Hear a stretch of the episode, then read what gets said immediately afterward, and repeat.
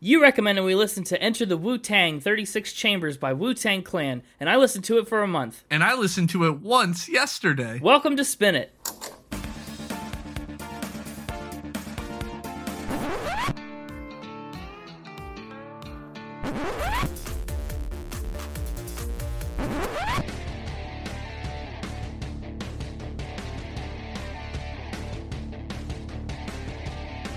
Hello, everybody, and welcome back to Spin It, the record ranking podcast for people who would rather be listening to music. I'm James, and with me is Connor. Do you know what you're gonna say before you say it? Well, at the beginning, Just like in life. oh, in life, yeah, I sometimes obviously there's an element of improvisational reaction in a conversation, but I don't script my life. Well, no, no. I just mean like, let's say somebody asked you a question. Do you know what your answer is gonna be, or like the words that are gonna come out of your mouth before they actually come out of your mouth? yeah, usually I have some idea of where they're going. Do you? I don't think I do, and I think that's part of the problem I have.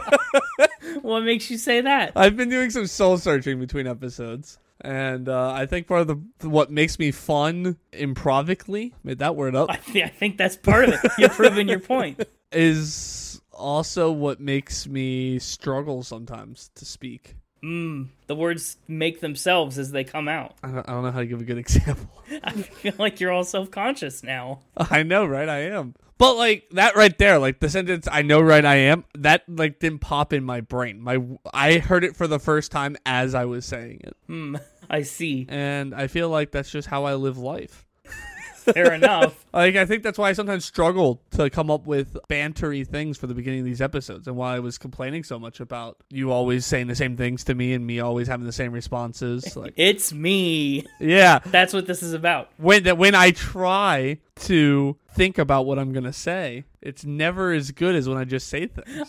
I, shouldn't say never, but I feel like the majority of the time. Okay. Well, I mean, it is a recorded podcast. If you do say something and you don't want to say it, you could just say something different and no one would ever know. Yeah, well, you're editing it, so I know that's not true. I would know. That's true. You would leave it in out of spite. No, no. If you say please cut it, it's usually cut. But like, you don't hear yourself in your head before you speak, or you do. Hear myself? No. But do I know what I'm going to say? Do you, or like do the words pop into your brain in any sort of way that like if somebody was like talking to you and I was like I had a pretty good day today and your response ended up being my day was pretty good too. Would you know that you were going to say the sentence my day was pretty good too before your ears heard you say it? Yes. Okay. I need a bigger sample size. If only you had a platform to solicit information. I'll just ask the mixtaper. Yeah. I feel like he has the same problem as you, though. If I had to guess, That makes it two against one and that makes you the weird one, sucker. I think you need a bigger sample size.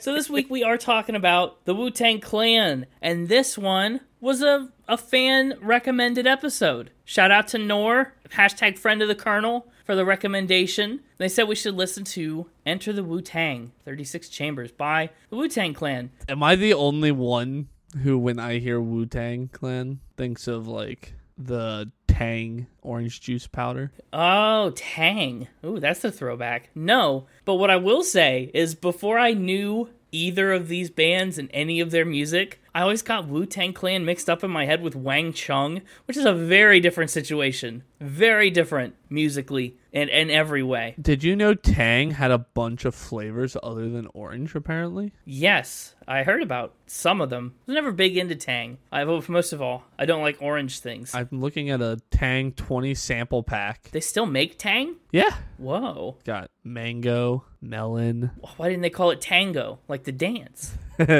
pina, which I assume is pina colada flavored. Well, probably just pineapple. One just that says Jamaica, It's what? Just flavored like Jamaica? I guess. Okay. One that says mandarina, probably Spanish for mandarin orange, just another kind of orange. Yeah, are all these things they're in different languages. Piña is also Spanish. Well, I don't know if I'm looking at like a variety pack that like was sold somewhere. You might just be looking at Spanish Tang. yeah. yeah, I think that it is because this one here is limonada fresa, which I think is strawberry lemonade. Okay. Piece of a lemon and a piece of a strawberry on the packaging. Mm-hmm. This one's called horchata. Horchata? What's that? Horchata, that's its own kind of flavor. That sounds familiar. Like I've heard it. Yes. This one says uva. That's grape apparently. Yeah, this is not English Tang. You're just reading flavors in other languages. But I save seven percent if I buy more. If you buy more Tang, you save 100% if you buy none. But it's a twenty tang sample pack, so I'd be getting forty tang. 40 is too much Tang. Well, this has been our Opry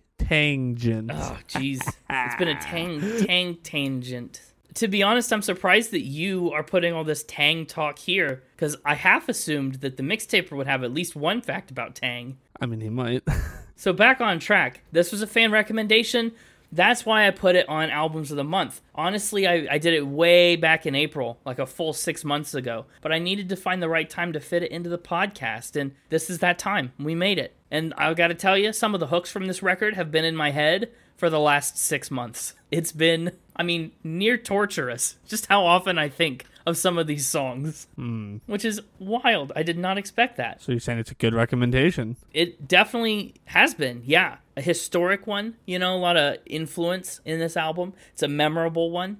It's, it's interesting, and it's not necessarily the kind of thing I would have looked into at this point by myself. It led me to this, which was cool. Now, I don't get the sense that you're a huge Wu Tang Clan fan. Well, what gave you that? Just in general, I mean, you don't really like rap a ton, it's not your primary genre. And uh, this album also exhibits some traits that you also have found unfavorable in the past. Like uh, like talking. Listen, I don't even know what my thoughts are gonna be before I say them. You think I know what my score is gonna be before we get there? Uh, I mean, I feel like you have some idea, but A little peek behind the curtain.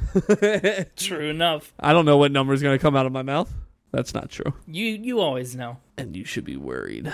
I'm not worried. This isn't my recommendation. I mean, it's part of the year of healing, right? So I feel like this one has the potential, maybe, to be for you a speed bump in the healing process, but I can't be 100% sure. We'll have to find out. My thoughts are unknowable, even to me. True enough. So think back to our episode on A Tribe Called Quest, episode 86. Tribe called Quest. Yeah. We talked a lot about the state of hip hop in the late 80s, the early 90s. Very, you know, jazz infused, very ideologically focused, and really clean, surprisingly so, to our ears now, almost to the point of being like a family friendly album, at least in terms of language. Ah, yes. My five nines out of ten. That's right. You gave a tribe called Quest five nines. But it is, you know, a very early hip hop is different than this. Wu Tang Clan is one of the biggest early influences in breaking that mold. The jazz sounds disappear in favor of this grittier, more raw kind of sound. The lyrics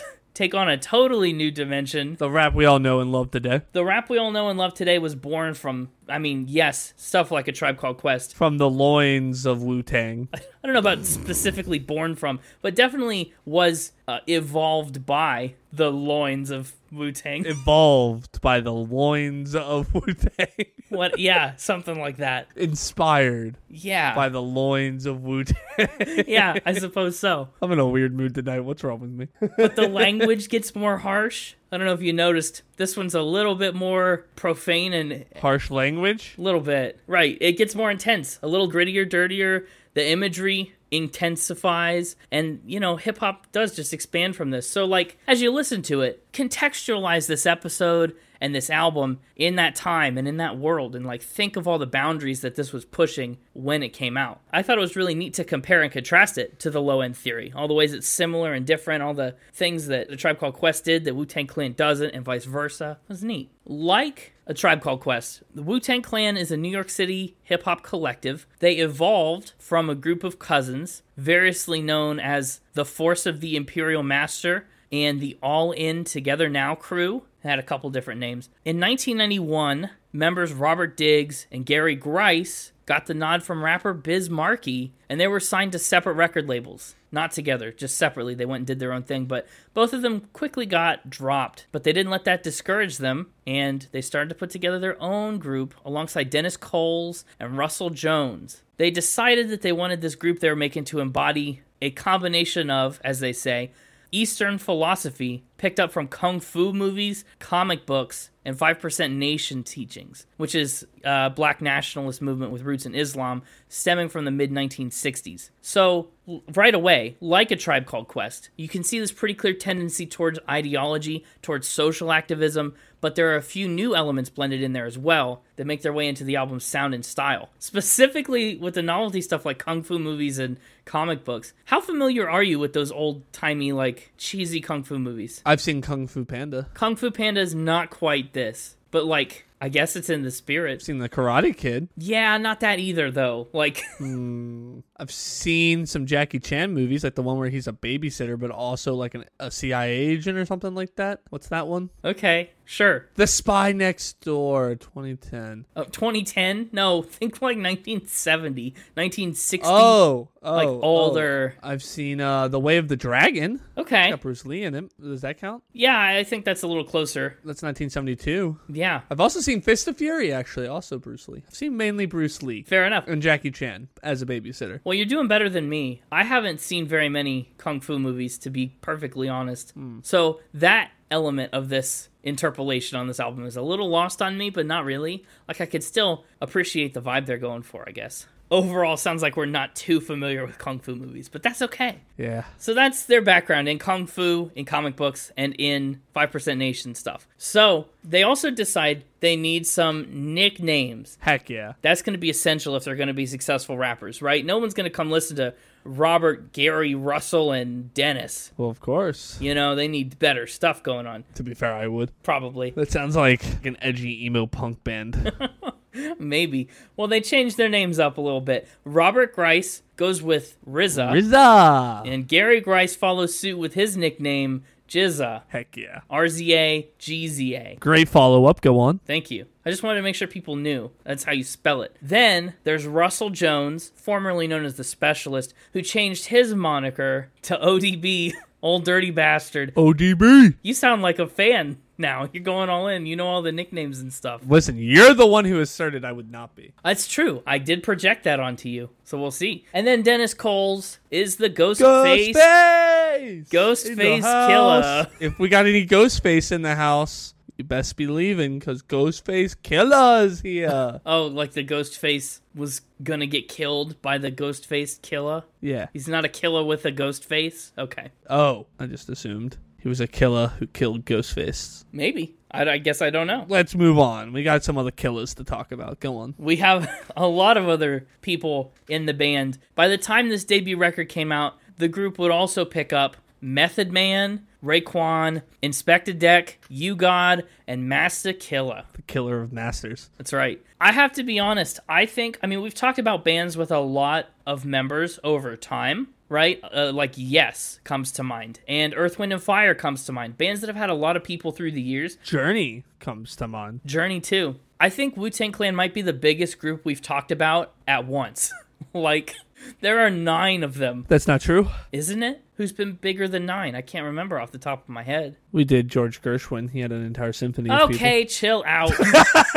you and your Rhapsody in Blue on the one singles episode. The best rap. taken everything away from me.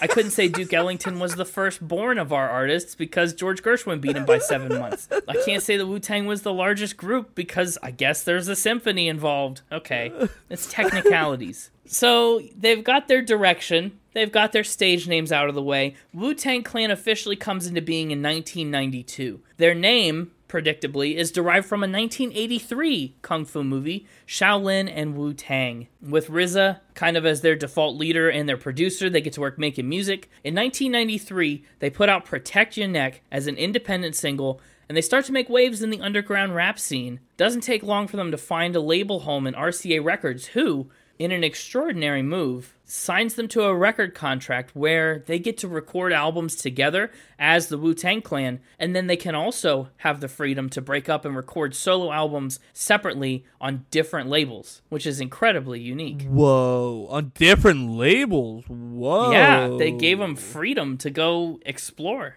And probably also because they didn't want to take on nine solo contracts at once, you know? Well, Why not? That's hefty. I don't know. Then you just have a lot of responsibilities to a lot of people to put out a lot of music. Fair enough. Yeah. But that signing with RCA led them straight to their first album, the one we're talking about today, Enter the Wu Tang 36 Chambers. They spent the better part of 1992 and 93 recording the album with RZA, who produced the entire thing.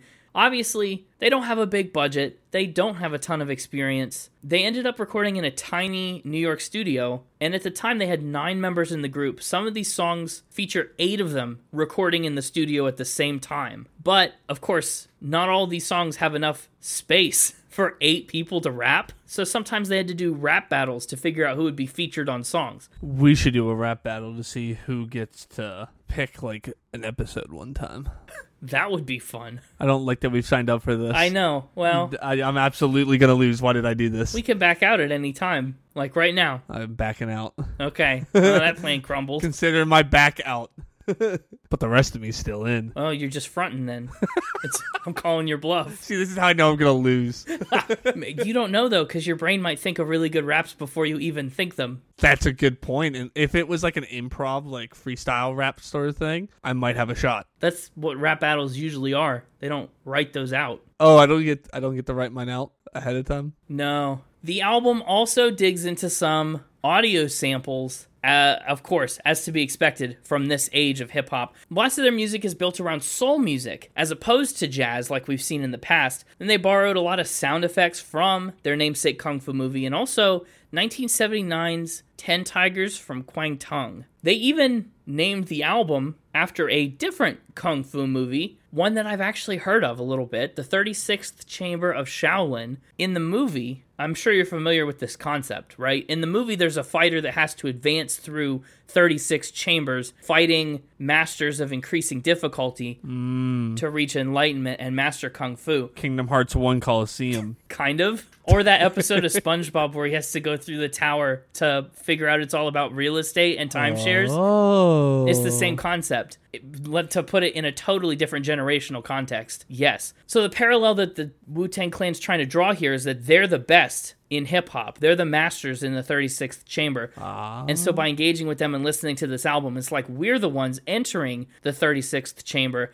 and witnessing that mastery for ourselves firsthand. Oh, Yeah, it's quite a concept. It's unique. It's niche, very niche. It's surprising, maybe confusing, but it is so unlike anything else out there at the time. This album is kind of a, in a league of its own. It came out in November of 1993 and got a surprising amount of attention. It hit number 41 on the Billboard charts. In spite of its really unpolished, dirty sound, it sold 30,000 copies in its first week and it would be certified platinum within two years. Today, it's gone triple platinum, and it was, once again, just a massively significant album that really just changed the nature of the genre. Because of its content and its lasting influence, Rolling Stone deemed it the 27th best album of all time. Let that sink in for a second. 27th best album of all time. And it's been preserved in the Library of Congress's National Recording Registry. One of the things people talk about is they really praise its street sound, right? Its innovation in creating hardcore hip hop. There's violence, there's drugs, there's crime,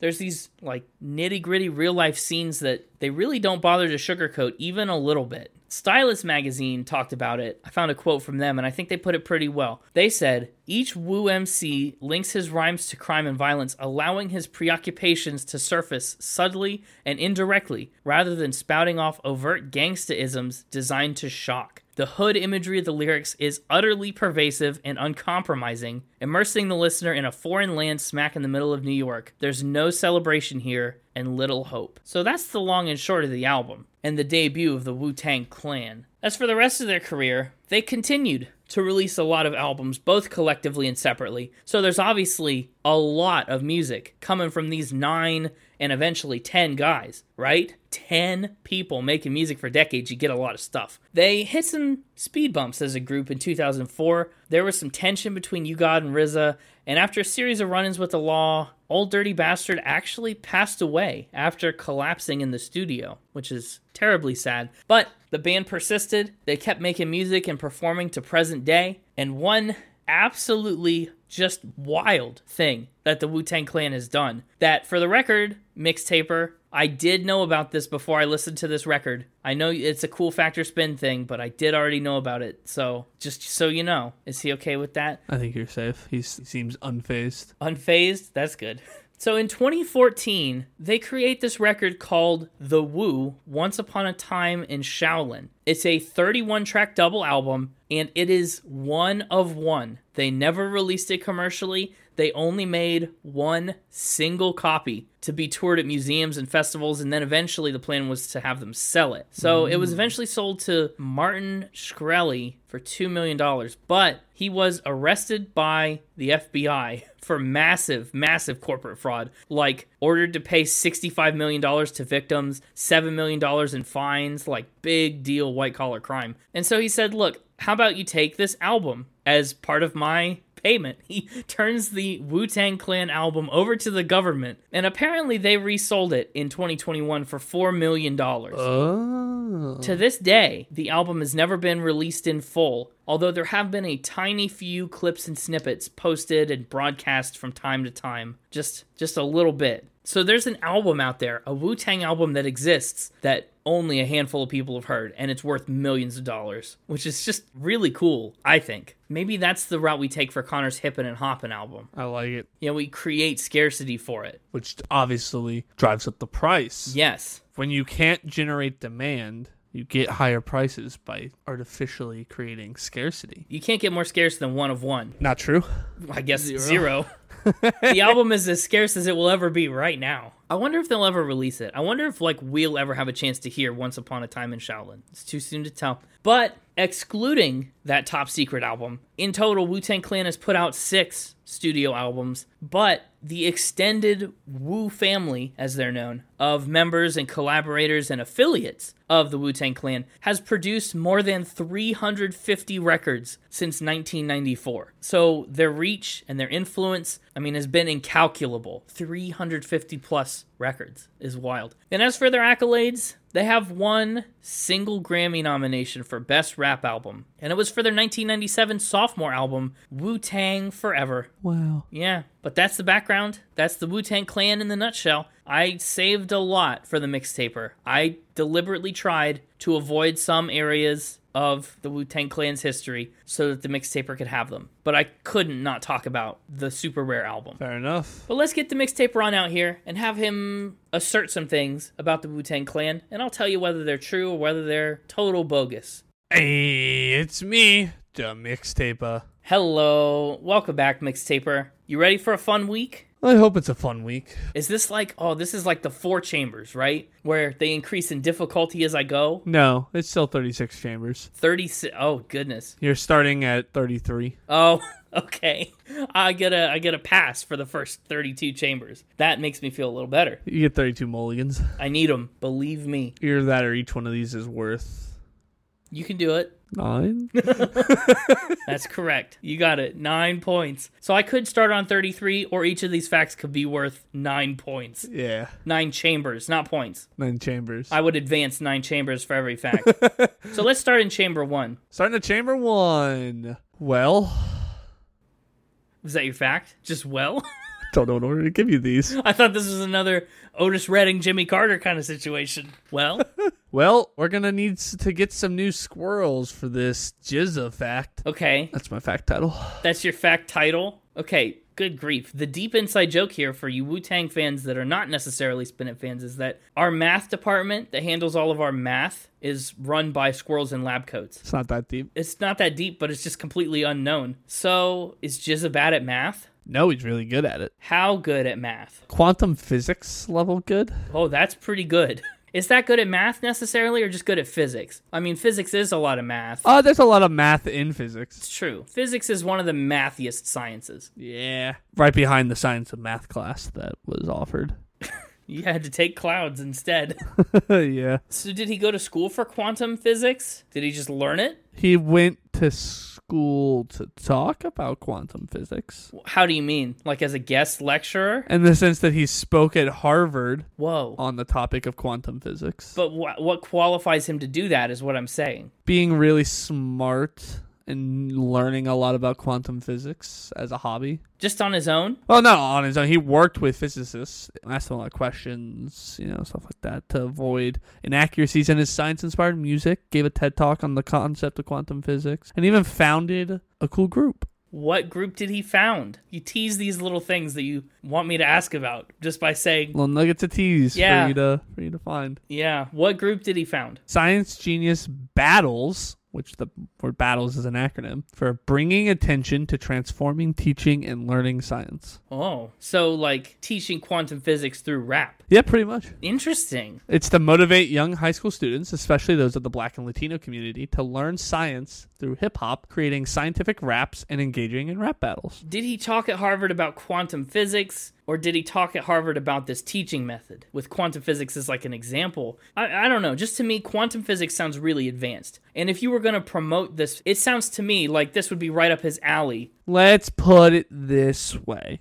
He gave a TED talk on quantum physics, Okay. and he spoke at Harvard on something related to quantum physics. Okay. I don't really know if it was about this foundation thing or if it was actually about the concept of quantum physics. Well, I love the idea of the foundation and the concept, and that seems again right up his alley. Like the way I can see this playing out is he comes up with this method of teaching, then he uses it to learn about quantum physics, right? Or teaches himself about quantum physics. No, it's definitely the other way around. He started studying quantum physics like as a kid and continued that into his adult life. Wow. I gotta be honest, I think this is a fact. Like this is a fact. I think so. I think he gave a talk to Harvard and to TED Well, I don't think he gave a talk to Ted, but I think he gave a TED talk. and founded Science Genius Battles. Yeah, I can get behind that. Sure. This is a fact. A fact! Yay! I knew it. I had a hunch. She had a hunch. I did. That's cool. I had no idea he was a quantum physicist. Eh, I don't know if you should really call him that. He doesn't have a degree, but he's a quantum physics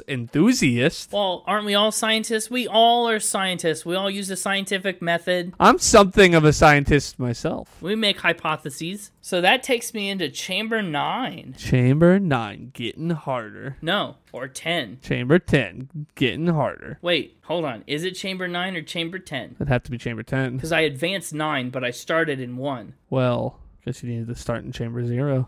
this is chamber nine. Sure. That that first one was to get into the chambers. You were in chamber zero. But here's what it is I haven't advanced past chamber nine yet. Gotcha. Yeah, yeah. You're like I'm in chamber nine. Yeah. Okay. This Wu Tang stuff, we got a lot to learn. really you needed to start in chamber nine, right? So if this is fact two is nine, fact three will be eighteen, which makes fact four twenty seven. So you really needed to start in nine. and then I will be I no, but I'll be in the thirty sixth chamber. but then you won't beat thirty six. I thought you wanted to try to beat thirty six. Yeah, we'll see what we can do about that. Oh, okay. This is why we need better squirrels.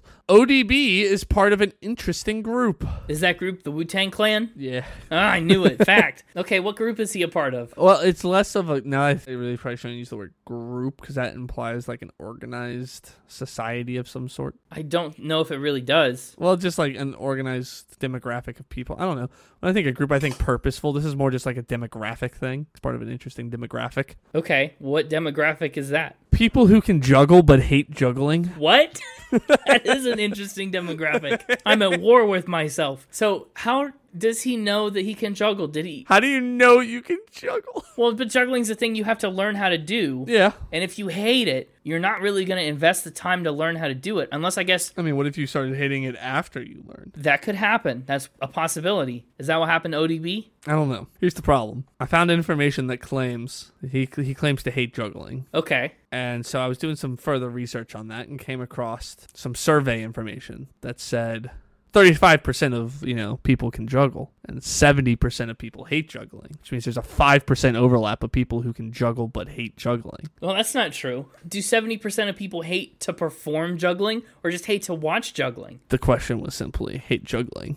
I don't really think it matters. Yeah, I could hate to watch juggling but love performing it, or I could hate to perform juggling and love watching it. But how would you answer the question would- in that scenario? If both those things were true, how would you answer the question? Do you hate juggling? Because I think that's all that really matters. I feel like I'd have to make a distinction and say, no, I don't hate it, but I can't juggle. Distinctions are not really a thing you can do on surveys, but I like your spirit. Uh, it's true. you could. You could have multiple questions. You know, this column are jugglers and they said they have it. Anyway, whatever. You could, but this This survey did not. This survey simply tells me that 35% of people can juggle and 70% of people hate juggling, and that therefore is- is a 5% overlap of people who can juggle but hate juggling. Sure, that's fine. It's irrelevant. So we know ODB can juggle because Well, he's juggled. Have we seen him juggle? we know that ODB hates juggling because he said so. Okay. And we're just assuming that he can juggle? Eh, Probably. Who can't juggle? What? What? 70% of people can't juggle. This is what you're telling me. Uh, 65%, please. 65% of people can't juggle. Who can't juggle? Like it's a minority. Come on.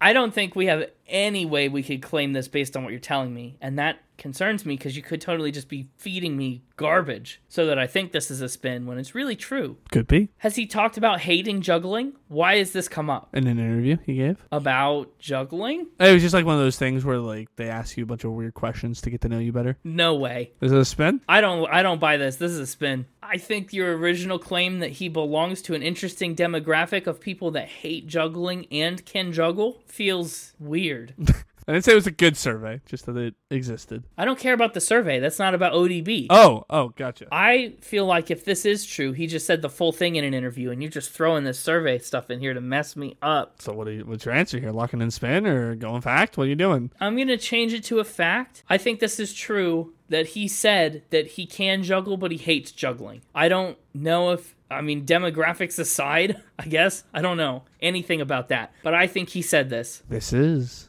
a spin. Oh, Complete and utter garbage. He did not say that. That survey does not exist. The percentage is completely made up. yeah. Okay, but I bet he can juggle. Yeah, probably. Who can't juggle? I can't. That sucks. You didn't present that in a very good way. Yeah, that was the point. So I lost, but I'm still going on to chamber 18. That was the convincing you that a person could juggle but hate juggling was a fan submission. Why, it's totally possible. But you framed it in such a way that hating juggling and hating the act of juggling are two distinct things. Yeah, I could love to juggle, but hate juggling. On the contrary, I could hate watching juggling, but love to juggle. Yeah, you've explained your position on the differences between watching and performing juggling. The survey that I made up was people hate juggling, and you seem to be struggling with that one. And not to mention, I could do more than just physically juggling balls. I could also multitask in taxing ways, you know, and that's considered juggling responsibilities. I like watching people fall. I hate falling. And so I think I would answer the question, do you hate falling as yes. It was convoluted. That was way too convoluted. Yeah, wanted to really just throw a lot of BS at you and see if I could kind of flashbang you with it. Yeah, it was bad. Anyway, chamber 18 or 27, depending on the math you're doing. I'm not a quantum physicist. Riza is a monk. Like, lives in a monastery? No. Oh, well, like what? How? Practice monkism. Okay, but aren't monks like don't they belong to a specific sect or like religion? Yeah. Which which one? Shaolin temple monks. Okay, like their namesake and the the movie and the the whole thing. See. Okay, tell me more. I know nothing. Well, in the mid 90s, Riza met, I'm so sorry, Shi Yan Ming. S H I Y A N M I N G. That's how I'm choosing to go with that. Sure, sounds like you did that right. And began training with him three days a week in the ways of monk. Where? In New York City? Yeah. Okay, what's this training entail? How to be a monk. Right, and that includes behaviors such as being a better person, being a calm, putting out good energy, classic monk things. Sure. And he still does this? You said is a monk, not was a monk. I haven't come across any information saying he stopped. Though I always picture monks as being like born 90. So Okay, well, so you know, uh Shi and Ming might have croaked at this point. I mean by 2023, if this was in the 90s, so I don't know, maybe he found a new teacher or he just does it on his own now cuz he learned everything. I don't know. But, you know, at one point in time was a monk and supposedly still is. Right. Now, he is a monk, but there's a very small demographic out there that are monks but hate being monks. Yeah, he's not part of that one. Okay, I think this is a spin. A spin. I do think this is not true. This is a fact. Oh, ouch. the chambers are getting harder. He's struggling. they are. They're going up in difficulty. Time to enter chamber 27, 36, 27, I, I think, is if we're consistent. 27. We still jury's still out on that. I feel like you gotta start at nine, otherwise the math doesn't work out to get to thirty six. We got to start at one. I can't start at nine. That's disingenuous. But you're not gonna get to do chambers twenty eight through thirty six. I'm on my last fact. It's final ramp. But I got to do all 36 chambers. Feels like final ramp should be thirty six. You're right. Maybe the last one was worth double. This is chamber 36. Oh, last one was worth double. Wow, okay, I'll take two points. Sure. well, no, not in points, just in chambers, just to be very clear. Gotcha. Chambers 1, 9, 18, and 36. Can chambers be like coupons where they're worth like one one hundredth of a cent? So if I get a hundred chambers, I can trade it in for a one hundredth of a point. If you manage to get 100 chambers on this episode, Oh, it has to be on this episode. Boo! What if we have a ex- reason to do chambers in a future episode? I should be able to carry them over. I mean, that's how coupons work. I I don't want to give you that power. feel like I should have that power. So what? I feel like if there's ever a legitimate reason for us to be counting chambers in a future episode, Fine. If if there's a legitimate reason and you can't just make them 96 through 100. no, long way to go to hundred. What a mess. So, what's the last fact? I'm entering the 36th chamber. Ghostface Killer wrote a play about a hard-boiled egg. the emotions that I just went through.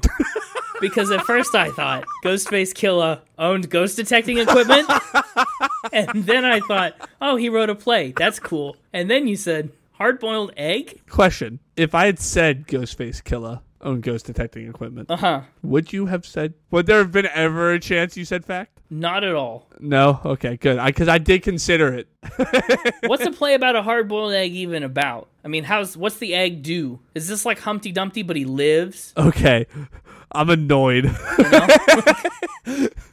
I'm annoyed. Oh, is is it like Humpty Dumpty, but he lives? I thought for certain I was going to tell you this, and you were going to be like, no way. And then you guessed it first try. It's if Humpty Dumpty was secretly hard boiled Wait, really? before getting up on that wall. And it was like, it's a whole play about him faking his own death. That's amazing. See, I arrived at this conclusion because I was like, hmm, how many popular eggs do I know from literature? And I'll be honest, there's only one. And I was like, w- like, what would an egg do? And all I could think of was fall off a wall. And obviously, a hard boiled egg, he's got an advantage in that situation. Yep, yep. What's this play called? Never been released. You don't know what it's called. Why was he inspired to do this? What would inspire you to write a play about a hard boiled egg who fakes his own death? Good question. You're the wrong person to ask that. You would just do it because you were bored. I would, or because I dropped a hard boiled egg. I think those are the main two options. I, I honestly, I don't know. Is it just a play or is it a musical? Obviously, he's got musical inclinations. No, it's a play. Okay, this feels so unbelievable. I mean, you feel like said the same thing about being a monk and about juggling, though you were right about that one. I was, yeah. Has it been performed or published in any way? Nope. I feel like I would know what it was called if that was the case. It's true. just a little private hard boiled egg play for himself. yeah. I don't like it. This has girl named girl vibes where, like, it's so. It exists maybe, but doesn't exist publicly, so no one knows what it's about. I mean, I told you what it was about, but that's okay. Well, yeah, generally, but we don't know how the story unfolds or, like, what anything about it. Gotcha. I think this is a spin. This is a spin. Yay! oh, I feel like I had you there for a minute and I lost you. You were on the hook and then I got you off it somehow. I just don't think there was enough information there to keep me on the hook. I just I didn't want to give too much information because sometimes you accuse me of giving you too much information. I feel like even if it had a title, that might have sold me. Really? Maybe. Yeah. I don't know. I can't say for sure. But also the fact that I guessed it right off the bat probably didn't work in your favor. But you did. That's legitimately what I have written down. I'm I didn't just agree with you like I've done in the past. No, but the faking his own death thing was an angle I hadn't even considered. And so I knew that was probably your plan or true. At that point, I was still on the fence, unlike our dear protagonist, Humpty Dumpty. He was never on the fence. He was on a wall. Well, I mean, the wall was probably just used as a fence. I mean, I know one when I see it. I was Uh, just saying, like we called it like the Great Wall of China. But it's really just a big fence. And the fence around my yard, it's just a small wall full of holes. Like I could try to argue like a difference there, because like I feel like walls are used to like enclose something. Like That's a good distinction, but you can have a wall that doesn't enclose something. name one. The Great Wall of China. It's a fence. It's my argument. We're going down a rabbit hole that I don't think we could go down right now. So we went 50 50 this week. uh, well, on points, but in terms of chambers, I won. You did win big on chambers. Do I get to win the 36th chamber? How does that happen? Is there a way? Well, you're in chamber 36. I feel like you could have claimed to have beat the 36 chambers if you'd gotten a perfect week. But you need to go back and retry Oh, whichever ones you missed. 9 and 18. Yeah. Okay, fair enough. Man, I'm really disappointed I lost you on hard boiled egg play. Because I was just afraid to give you too much information. That's catch 22 for me. I give you no information, and you're like, you don't have any information. You made this up. And then I make up a bunch of information, and you go, this seems too good to be true. You made it up. And I'm like, oh, come on. There's a sweet spot right in the middle. Yeah. And apparently that sweet spot is juggling and just blitzing you, giving you confusing uh, surveys. I guess so. All my facts in the future will have survey information. Hard boiled egg was another fan submission from a bit ago, actually. I've been waiting to work that one in. So that's another thing that I thought, to be perfectly honest. I said, this sounds like a thing he would be challenged to do. Yeah. Fans get a little better with your challenges. Yeah. Wait, so what you're saying is there is no play about a hard boiled egg? There sure is gonna be. About Humpty Dumpty faking his own death. Because that's a million dollar idea. That's copyright. You can't take that. That's ours. Humpty Dumpty. But yeah, we went 50 50. So that means together we can make it to chamber 36. Between the two of us, we made it all the way. Perfect week if you add up our scores. Perfect chamber week. Good for us. Go us. Well, we'll see you next week for another round of Factor Spin, and I tell you, it better be chamber free. Yeah. Welcome back, Connor. Welcome back to the episode. Hello. Let's talk about the album cover of Enter the Wu Tang. It's the band in a bunch of masks and doing Wu Tang things. what do you think? it's what I would have expected. Really? This is yeah. what- You tell me we're gonna do a band called the Wu Tang Clan, and this is what I would have expected to see. Yeah. Fair enough. Yeah, it actually feels very reminiscent of an old timey kung fu movie. This feels like it could be a still frame from some movie somewhere. Yeah. It also looks like I'm about to get my butt kicked. Yeah. It's very intimidating. I like the Wu Tang Clan logo in the bottom right. Yeah, it's a cool logo, isn't it? It's a it's a big W. Oh. Yeah. I can see that now. Well, what'd you think it was? Like weird abstract bird. Yeah, I also definitely get a bird impression. Maybe butterfly or bat, depending on how you filled it in. Some sort of winged Butterfly? It depends on how you filled in the Wu Tang Clan name part of the logo. Yeah, yeah, yeah, that's true. You can make a butterfly or bat. But I got bird. Right. I got like abstract bird. Well, it, right in line with their hardcore rap style. It was not initially supposed to be that. When they first started thinking about a logo, they wanted it to be a severed head with blood dripping from it. They wanted it to imitate protect your neck. That is very different. Yeah, it is. They went with this instead. Should we bring the ruckus? I suppose we should get into each of these tracks on this album. Ruckus. Ruckus, ruckus, ruckus. Nah, you brought the ruckus, it's here. So, Bring the Ruckus loosely begins a concept for the album wherein the Shaolin have taken over the world of rap and the Wu Tang Clan have to step in and be the heroes that save the day. So, it starts with this movie dialogue taken straight from the 1981 movie Shaolin and Wu Tang, a movie that will come up frequently. I know you're not a fan historically of talking in songs. right? We've had a few where you're like the dialogue just takes me out of it. What what is an album like this? Yeah, I mean, to be fair, I'm not really in it yet. So if you're going to do it, the beginning's probably the best spot. Well, there's other spots. Yeah, the beginning and the end are the best places to put in dialogue if you're going to put it. Was it a win? Is it a loss? How's it like right off the bat? What do you think? I think right off the bat here, I'm just going to say I didn't really care Okay. specifically on this one because it was right off the bat. Yeah, fair enough. the previews of a movie don't bring me out of the movie, but if they shoved a preview in the middle of Star Wars, I'd be like, what the heck is this? Yeah, but it it wouldn't be like it's like a cut to something else in the Star Wars universe, maybe instead of a preview. It's like part of what the album's supposed to be. Sure. There's definitely parts where they come back. It's, I'm trying to think of a good movie example where they do that. Where, like, there's like a really, like, a, a W plot going on, you know, uh, in a movie where it's just like every once in a while they jump over to some character still just doing the exact same thing. Right. Standing on the street, spinning a sign or whatever. Just like every once in a while, when all the other characters are up to something, they just cut to that person still spinning the sign and then cut back. It'd be like that. Like the cabbage guy in Avatar the Last Airbender. Yeah, there you go. So it's like part of it, and it, it can be okay, but it's it is a little jolting sometimes. Okay, it's a little jolting and can be done very poorly. okay, I gotcha. Well, bring the ruckus starts it all off with that clip, and then the song is built itself on a few samples. Some of the drums are from Melvin Bliss's song "Synthetic Substitution," and they actually had trouble clearing a loop from a Carlos Best song that they had to replace. And we talked about Otis Redding's music being in elevators all the time, which was, of course, a spin, not really true. But this music actually happened in an elevator. RZA said they wanted a good crash for the snare drum, so they put it at the bottom of an elevator shaft and recorded it, which is why it echoes so much when they hit that snare. Wow, are we in our elevator era? Uh, it sounds like we're going up to it. But what a spectacular sound. I just love it. I liked some of the verses. There's some interesting lyrics in here. Yeah, you're going to find a lot of interesting lyrics throughout the album. I feel like we just can't focus too much on the lyrics because Yeah. here's the thing when you've got an album made by eight, nine different guys and they're all doing verses and they're all contributing stuff, there's a lot of lyrics. That's I guess the thing I've always appreciated most about rap music is clever like real world references in their lyrics. Like the way that they work in analogies to things or references to things, mm-hmm. but yet still keep it like within the point of what they're trying to say. I've always admired that aspect of rap. It's just usually the execution of those lyrics that I struggle with.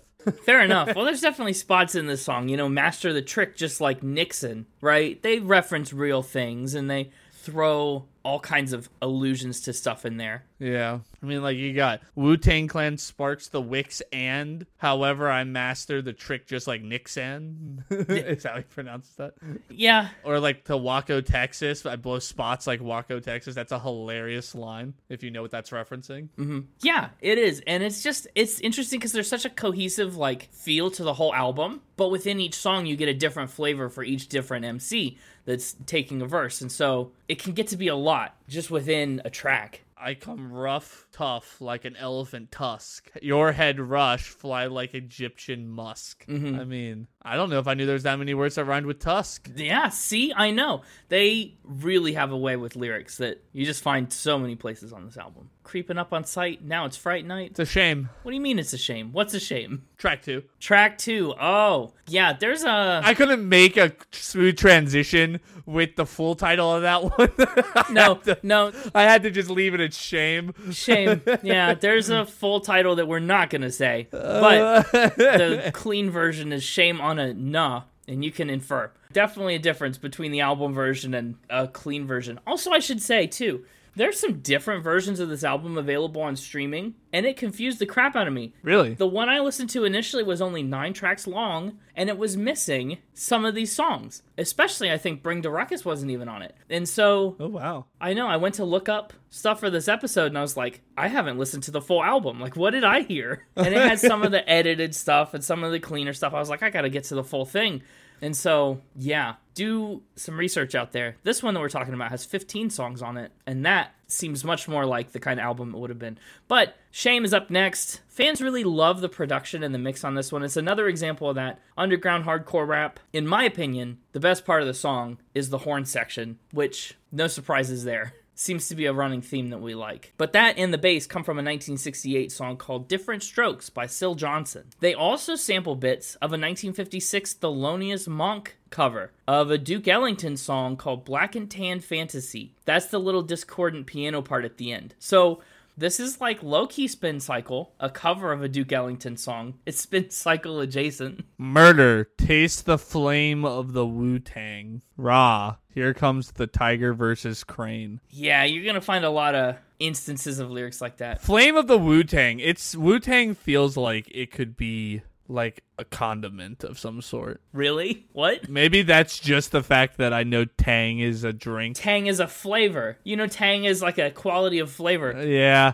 And maybe that's biasing me. Yeah. I don't know, like, couldn't you imagine just seeing, like, going into, like, one of the hot sauce aisles at a place that has, like, a ton of different hot sauces and, like, seeing one called Flame of the Wu Tang? Yeah. yeah, I could. Flame of the. Yeah. I mean, I don't know. Notable lyric, uh, not too many artists you see use the word gonorrhea, No, that is. That is a rare one. or at least, or at least I've never heard it if they have. Yeah, got burnt once. Like they think that they've been double crossed, but really it wasn't that kind of burnt. It was a different burning sensation. Well, I just love it. They go, burn me. I get into it. I let it out like diarrhea. Got burnt once, but that was only gonorrhea. Like, dang. Yep. All the rheas. I don't know how many Rias there are, but that's probably two of the most prominent ones. this song also starts with another one of those film samples. Does it pull you out of it if they start every track with one? or does that become normal at some point? It still did. uh, So I think this album gets away with it for the most part because they're not singing at all. True, fair point. It's rap or it's a sample. you know what I mean? It's just them speaking. It's rapping. They're you know it's a sample or they're just like speak rapping. You know, so when they switch to just a sample of somebody talking, it doesn't necessarily pull me out of it. As long as there's still music behind it, like they typically dub music over top of their film samples and stuff. And when they do that, it's fine. It's when all of a sudden there's nothing but that sample that I kind of go, okay, whatever. Where's the music? Right, which is frequently. But this album is such a novelty, such a concept in itself. You're right, I think gets away with it is probably a fair way to put it. Like I recognize that they're doing it, and I'm not happy about it, but I also can't really complain. No, it's their style. It's going on their permanent record, but I'm not taking action as of yet. It's what their music is built around. They've been given a yellow card. Okay, soccer player. What'd you think about Clan in the Front? In the front, please. Da Front, Clan in the Front. I liked the plunky little piano on this one. Mm-hmm. Also, I love the references to different artists, like Fitzgerald. Yes. I gamed Ella. She caught a Fitz like Gerald. Yeah. yeah, that reminds me of all the things you've been talking about lately. And then in the Geraldine Ferraro, like it was really clever how they combined Ella Fitzgerald and Geraldine Ferraro. yeah. Indiana Jones gets a reference. We love Indiana Jones. This song is also built on a Thelonious Monk sample of a song called Balu Bolivar Balu R, and it also features a bit of Honeybee by The New Birth. So that's where that piano comes from, and I like it a lot. Jizza was the primary driving element behind this song. There's some interesting reasons for that. He said, with eight or nine people on a song, if you go last, you're going to get cut on the video or the mix show. So he says, you know what? I'm gonna go first on this song. I'm gonna go first on Clan in the Front. So he lays down his part, and everyone else just kind of decides they don't want to follow him up. yeah, that's good. Yeah, they're like, yeah, well, we're good. Yeah, they said, okay, yeah, yeah, we can't follow that. You you take it. You know what? You do it. if you go first but nobody else goes, you also have gone last, and therefore we can cut it. Get wrecked. oh well, yeah, you're right. It kind of went against his plan. It's rare that so few members appear on a track, as you could probably tell just from looking at the track list in the album credits. I mean, he laid down a lot. he, he went for it and crushed it, really. To the point, I feel like this song is four and a half minutes long. It really doesn't feel it. This is a, a quick track in my brain. I don't know if you felt that way about any of these tracks. I just, I don't know. This isn't your thing usually. At this point, I've lost all meaning of time in this album. It's all bled together already. Oh no, already? We're on track three. yeah. Oh dear. This is an hour and 10 minute record. Uh huh.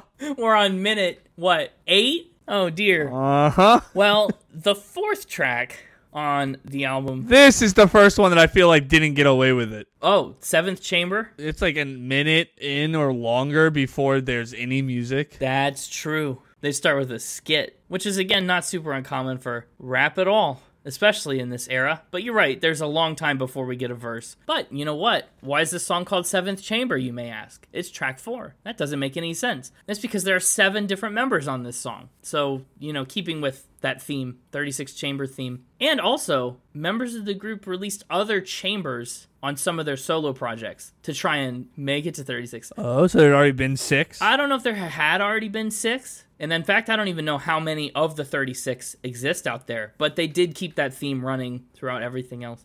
Spin cycle alert, though, not tangential, actual bona fide 100% spin cycle alert. Seventh chamber samples Otis Redding's Down in the Valley. oh. Yeah, we just talked about that, what, two, three, four weeks ago? It's been a minute, but we talked about it. That's crazy. I know, right? And you can almost hardly even recognize it in there. It also samples Lonnie Smith's song Spinning Wheels. And this one's a unique track because it comes back in what's basically a glorified remix. Same vocals and everything. We could talk about how that landed when we get to it later on in the album. But Seventh Chamber's not done yet. Up next, though, is Can It Be All So Simple? I really like Can It Be All So Simple. Personally, that's a win for me. And so did the general public. It peaked at number 24 on Billboard's Hot Rap Singles charts. This one actually has a little bit of singing, a little out of the rapping. It samples some singing. Did that help any? Not really, no. Really? Wow. Well, the singing is Gladys Knight, whom you may know from Midnight Train to Georgia. It's her song The Way We Were, and the song is all about reminiscing. So, that's what they rap about over and around the sample is the way things used to be, thinking back on what things were like when they were growing up,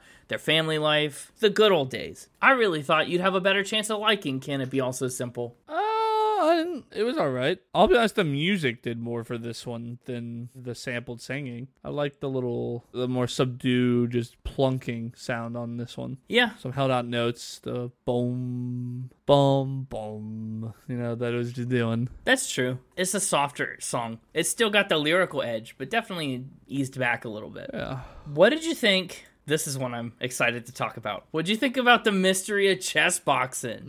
Mm, I don't know, but I know how I felt about the mystery of chess boxing. That's semantics. Okay.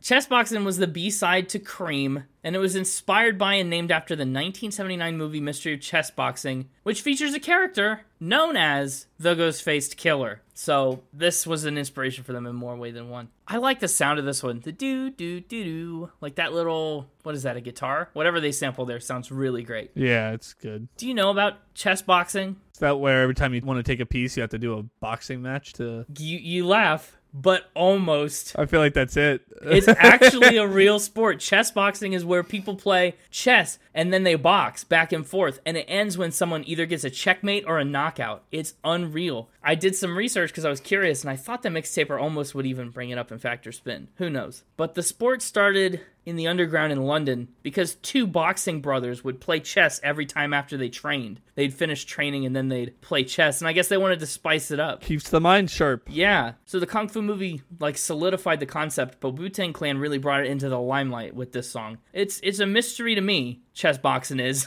Because who what audience is this for? That's what I want to know. Who's who's the target audience of chess boxing? people who are like the hipsters of the boxing world Maybe. or the hipsters of the chess world. I know. Maybe they come together and form one big hipster conglomerate of chess boxing. Maybe. I just sent you a video. Look at it. You could see a few minutes of chess boxing. Wild. I know, right? So weird. I know, they do the anthem and everything. It's like official. And there's a lot of people there. The Mystery of Chess Boxing features Mastakilla and You God, and actually it was the first time Mastakilla tried his hands at writing lyrics at all. In fact, he really never even rapped at all before this song came up. So, congrats. I think it's a great debut. Hey, Hey. the spinning podcast ain't nothing to mess with, all right? Yeah, we're not nothing to mess with, and so is the Wu Tang Clan. Ain't nothing to F with. That's the next song. This song, did you recognize any samples in this one? Was I supposed to? Maybe you grew up on a lot of cartoons. You talk frequently about like Looney Tunes, like the Hanna-Barbera cartoons and stuff. Yeah. The sample in this song is from Underdog, the 1960s cartoon. oh. Yeah, Wu Tang Clan ain't nothing to F with, and neither is Underdog. It's incredibly clever because they're the underdogs in the rap world, emerging from the literal unknown and immediately at the top of their game. They're the underdogs, and just like the superhero, they're not to be trifled with. It's amazing. I just, you can never even recognize it. It came about because RZA had a CD with a bunch of old cartoons and kid songs, and he was working with it, and this song just stuck. He started chopping it up and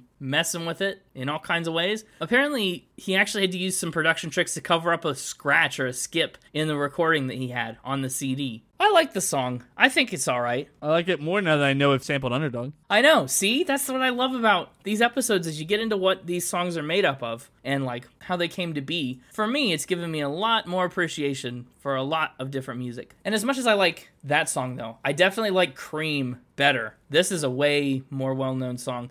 Cash rules everything around me. It was like a major pillar of the genre. What about this one? Did this one get you at all? Uh yeah, I'll spill my hand a little bit here. This one was probably my favorite song. Whoa, Cream, really? Okay. I liked it. It's kind of clever. It did its best. I'd still probably take ninety percent. You know, so obviously this is gonna be my playlist pick. Oh, obviously. Okay. I think I'd still take literally any other song on not maybe any, but most other songs on the playlist than this one. But Wow. this one was my favorite on this album. Okay. I think it's a lot of fun. The song samples As Long As I've Got You by the Charmels, and it was originally recorded way back in 1991. Didn't make it onto an album until now. Uh, but RZA said, once we got into the studio, I decided that this track had to be on the Wu-Tang album. Method Man, the master of hooks at the time, came in with the hook. Cash rules everything around me, cream, get the money. Once he added that element, I knew it was going to be a smash which I like it. And it's also a very personal song to them, too. Raekwon said, When I think of this record, it automatically puts me back into 87, 88, where we were standing in front of the building. It's cold outside, we didn't care. We were just out there trying to make dollars, trying to make some money, and trying to eat. This is like a very fundamentally, uh, almost a biography of their experience at that time. Cream peaked at number 60 on the Billboard Hot 100. Once again, just unbelievable for a band coming out of the New York underground. One thing I'll say about Cream, I mean, I like the acronym, I like the idea, I like the execution. I think that little piano sample gets a little bit played out by the end of four and a half minutes, or four twelve, really. It's not bad, but it does it does go on a little bit. Yeah. What's turned out to be one of my favorite songs on the record is Method Man. You like Method Man a lot, huh? I did actually, and do I did and do. This is another one that didn't get away with it because of how actually melodic Cream was. I was pulled right out of it by the beginning of Method Man. Yeah, it starts with this really interesting, violent skit. It's the band playing a game of one upsmanship called torture, where they try and outdo one another with more atrocious methods of torture. So it's a little. It's a little much. But of course, that, like so many other elements of this record, are only on the album version. The single version, you won't hear that at all. Which is more proof that I'm a singles guy. I, I guess you are. The whole album is not getting the job done for you today. It's one of the very rare solo Wu Tang tracks. The rumor has it that it's the result of a nine way rap battle with each member, and the prize for the winner was a solo track on the debut record. Guess who won? I'll give you a hint. It was Method Man. What did I say? Was it Method Man? Yeah, it was. Considering that's the name of the song. Yeah, and he's really the only guy on it. M E T H O D man has been stuck in my head constantly since I heard this. Like too much. I like some of the references he makes in this. Don't eat Skippy, Jif, or Peter Pan peanut butter. You know, Sam I am. Don't eat green eggs and ham. Yep. Master the plan. Rapping stuff like Saran, Saran rap. I, there's just so many little clever bits of lyric in here. I like Method Man a lot. I don't think it's gonna end up as my playlist pick. I haven't thoroughly decided yet. Really? I don't think it is, but I like it a lot. So there. Up next, though, is probably the biggest Wu Tang song from these early days. Shoot, they wanted to make their whole logo after it for crying out loud. It's Protect Your Neck, the Big Bad debut single. Really? It's not the most popular on Spotify. It's in third place. I know, but it was a big one. Uh, Pitchfork actually would go on to deem Protect Your Neck the number five best track of the 1990s, which is that's that's a high accolade. Protect Your Neck was originally supposed to be the posse cut for the album, and uh, Method Man says everybody that showed up with $100 got on the record. He said the order that people wrapped in just happened. We all went in there one after another, and it just fit. It wasn't go back in and put this verse here and move this verse there. They just walked in, nailed it. The beginning part of Protect Your Neck, the skip part, comes from a call someone made to a city college radio station to request their music, and it was meant to show, meant to illustrate that people were loving what the band's been up to, what they've been making. Did you like Protect Your Neck? Was it another full miss? Did it bring back the piano goes butta butta, it, and I felt like I heard that on an earlier track, but I couldn't tell, or if it's just the whole bleeding together thing made me think. I think that's your brain playing tricks on you. It's bleeding together a little bit, but that piano is very similar to the Thelonious Monk symbol that we got on, on what was it, Clan in the Front? yeah, It's very reminiscent of that. Interestingly, on Protect Your Neck, they self censor some of their curse words, which was different but very intentional. And it wasn't an attempt to make the song clean, it was just an attempt to be different. That was something that a lot of people and a lot of rappers weren't doing, so they did it to truly make this their own unique song. And it honestly, it plays right into the album's concept. If you don't protect your neck in the 36th chamber, you're gonna get your head chopped off. You're gonna be a part of that logo. Don't do it. Up next is Tears with a Z. thank you for calling out proper tears. Tears. Yeah, I wanted to make sure I was clear. So you should have recognized Tears a little bit. Should I have? Yeah, I know you should have. This didn't ring any bells for you. No. Wow, not one. Let me think. I gotta think back. It's been a minute. It's been a minute. Think back. No. Go click play on Ariana Grande's fake smile. Oh. Yeah, see? There it is. What? I warned you at the time it would come up again, and I even mentioned this album by name there. This song, Tears and Fake Smile, prominently sample Wendy Renee's song After Laughter Comes Tears from 1964. A mere eight episodes ago, we had this very same sample. that was only how many episodes ago? Eight? That was only eight ago. Yes. I mean, it's two months, but still. I know. It feels like a whole different frame of time from that. Other samples on Tears come from Wilson Pickett's Get Me Back on Time engine number nine. And, like they have with Underdog and with Can It All Be So Simple, uh, the sample parallels what the song's about. Good times are always followed by hard times. It's laughter, then it's tears. There's always the promise of good things, even in the midst of hard times. Tears was actually initially the B side to Protect Your Neck. I see. I just, I love the sound of this one. They've just picked some really great samples. It's a lot of fun. Yeah, I actually I kind of liked that opening sample too. I was crazy. I've heard it before and didn't realize it. Didn't even didn't even click. I know. Maybe we have to put Wendy Renee in that song on the spin cycle so we can get it in our brains good. I think we do. And up next is what I mentioned way earlier, Seventh Chamber Part 2. It's a reworking of the first round of Seventh Chamber. The vocals are the same, but RZA engineered a brand new beat to put behind it. Kind of a remix built into the record. I don't know if you even have an opinion on this. Not really. Which one did you like better? Was there a difference? yes, but that's exactly how I figured you'd respond. I think I like the second one better. Then me too. Or if you'd rather be different so that we always win no matter what the audience feels, I prefer the first one. That's so they always have someone to pick that agrees with them. Yeah, Yeah. definitely. This song also features a big interview style conclusion to end the album where this third party kind of offers commentary for a minute. And of course, one last sample from Shaolin and Wu Tang proclaims it's a secret never teach the Wu Tang. And then they break into fighting before a few tags of the iconic You Best Protect Your Neck. And that concludes Enter the Wu Tang 36 Chambers. We made it. I survived. I we survived the 36 chambers. That's right. I've survived that album many a time. You just had to make it through once. It was a struggle. Well, you did it though. I'm also curious about your opinion on this, okay? Okay. There were 3 pairs of singles released for the album. I want to know what you think is the best pair. One pair is Protect Your Neck and Method Man. One pair is Cream and The Mystery of Chess Boxing. One pair is Can It Be All So Simple and Wu Tang Clan Ain't Nothing to F With. Ooh. I know. Either number two or three. Yeah, we'll go with two. Okay. Wait, which one had cream? Two. Yeah, Cream and, and Chess Boxing. Yeah, number two. you take cream and chess boxing. My favorite pair of singles was Protect Your Neck and Method Man. yeah, I knew it would be. I know, I know. Well, let's get into final spin. Let's talk scores for the album. And to be clear, cream's doing like 90% of the heavy lifting. I know, but chess boxing, what a cool sport! Oh, I am so excited to hear your thoughts, final thoughts on this album. I think they're gonna be uh scathing, honestly. But you can't offend me. This was a listener recommendation, so. Yeah, which is the sad part. I'm supposed to be the people's champion. Oh, you are! Forgot all about that. Listen, as the people's champion, it's my duty, my solemn vow to always do what is best for the people, even if that's tell them they're wrong. Wow. Okay, way to spin that. Heavy is the crown, as they say.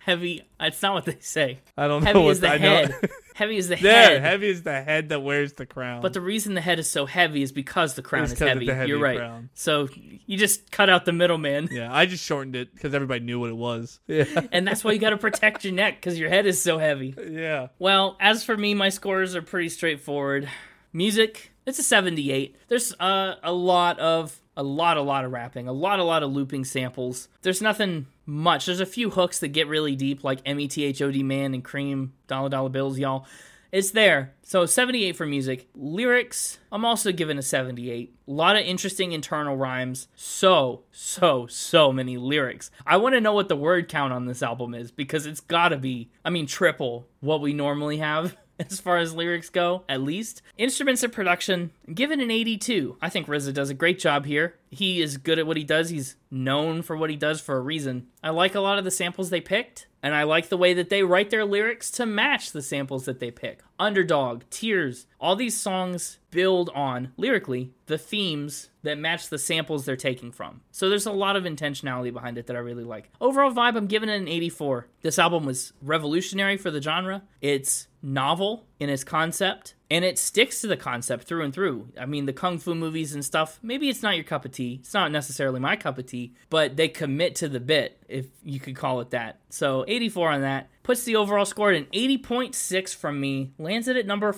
466, which puts it below Blondie's Parallel Lines that we talked about on episode 63, but above Me and My Gang by Rascal Flats in episode 18. So that's where it goes for me. Huh. Yeah, As for me, do it. Hit me with it. my top three in album order. I forgot. Yeah, give me your top three. What could you possibly have as your top three? I get all my picks, right? Yeah, last week you had all your picks. This week you have all your picks. Like honorable mention, Bring the Ruckus. Right off the bat. Okay. Can it be also simple? Big jump, but I thought that one would be on your short list, so that's good. Cream. Dollar dollar bills. We already spoiled was my playlist pick. Yeah, that's true. And Tears. It's Tears. Okay. That spans the album. That's good. because those uh, tracks did something to wake me up from the stupor I got into after track three. They blitzed you. you. I mean, really, the album feels like you got blitzed. Yeah. As for my score, all I can say is somebody's not going to be so lonely anymore at the bottom. Oh my We've got goodness. three artists down here that are all alone. We've got Kid Cudi down here at a score of one, Radiohead down here with a score of two, and the Monkeys down here with a score of three, all alone. oh, you're going to give someone a friend. Somebody's getting a buddy. Oh my gosh. this is a rare It day. is a rare day. A low for the year of healing, really. Uh huh.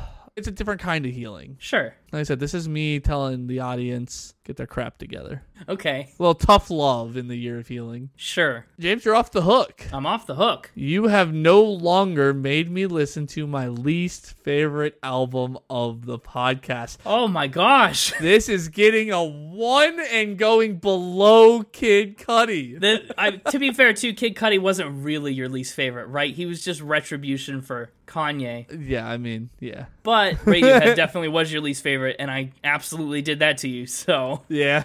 wow. So this is a one? yeah, this one is getting one flavor of tang. Wow. Not even a second flavor. Nope, because this whole album felt like just one tangy soup Oh, oh.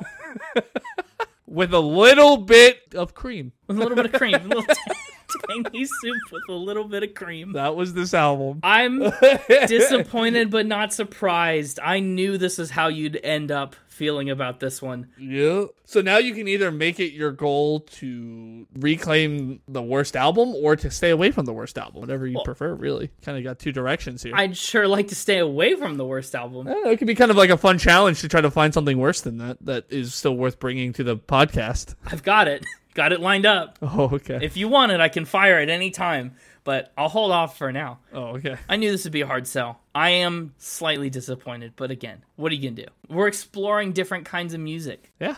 all kinds of music. So you're taking Cream. My playlist pick, I really thought about Method Man. I really did. I almost want it, but I feel like I have to go for Protection Neck a little bit. Do what you want. I just don't like that Method Man is a solo track. I think if we're really going to be representative of this album, a solo track is obviously something we should stay away from. So, Fair enough. Chessboxing's fun. Sounds like you're going to protect your neck. I think I have to. It's it's a good choice. Well, there you have it. There you do have it. Cream and protect your neck. Put a little n- cream on your neck to protect it. A little sunscreen. sunscreen. little sunscreen on. yeah, that brings us to the end of another episode of Spin It. Next week, we'll be back into the year of healing. Again, this pick, thank you so much to Nor, friend of the Colonel, for this pick. We really appreciated it. I really enjoyed it and then liked learning about it. Sorry, Nor, but I had to. I had to put you in your place. Connor eviscerated your pick. I had to lay down the law. Sorry. Right. Tune in next week. We'll be back on for the year of healing. This was still a year of healing. Yeah, yeah. I'm stoked. We'll be back for another healing session in seven short days. That's right. And until then, You can keep find us. spinning. Good grief. Oh, wait. Oh, oh. I was early. Until then, you can find us on social media at Spin It Pod Official on Instagram and at Spin It Pod on X and Twitter and other things. And you can find us on the web at www.spinitpod.com. That's the best place to find us. Heck yeah, we're there all the time. All sorts of fun stuff blooper reels, bonus content, B side, longer cuts of certain episodes. All the thingy mabobs. I've heard good things about our B side of Taylor Swift. I've gotten several comments on it. Really? Yeah. Wow, cool. That's exciting. Be sure to follow, subscribe, like, rate five stars or however many stars you feel so inclined to rate. All the things. It really helps. Annoyingly, it helps. It helps a lot. And oh, you can also follow our favorite songs playlist. It's on Spotify, and we have one on YouTube, but It's a great playlist for a car ride. it's a great playlist for everything. well, maybe not everything. I can think of a few situations where maybe it's not the greatest, but Well, that's not important now. It's the greatest for everything. Tell a friend who likes Tang, still, who still likes Tang. yeah. Tell a friend who's tried the weird strawberry tang. Tell a friend who's who's a nice orange strawberry about the podcast. And until next week, keep, Keep spinning. spinning. I owe you an apology. Yeah. Yeah, well, two episodes ago, we talked about Avril Lavigne having a lighter up moment at the concert, and then we talked about how people don't have lighters anymore, and you said people would put their vapes up. Uh huh. I said, well, that wouldn't have the same effect because vapes don't light up. I was at a concert the other night and I saw someone with a light up vape, so I'm sorry. I take it all back. Well, I appreciate that. That was very big of you. Don't ever question me again. Well, the people's champion.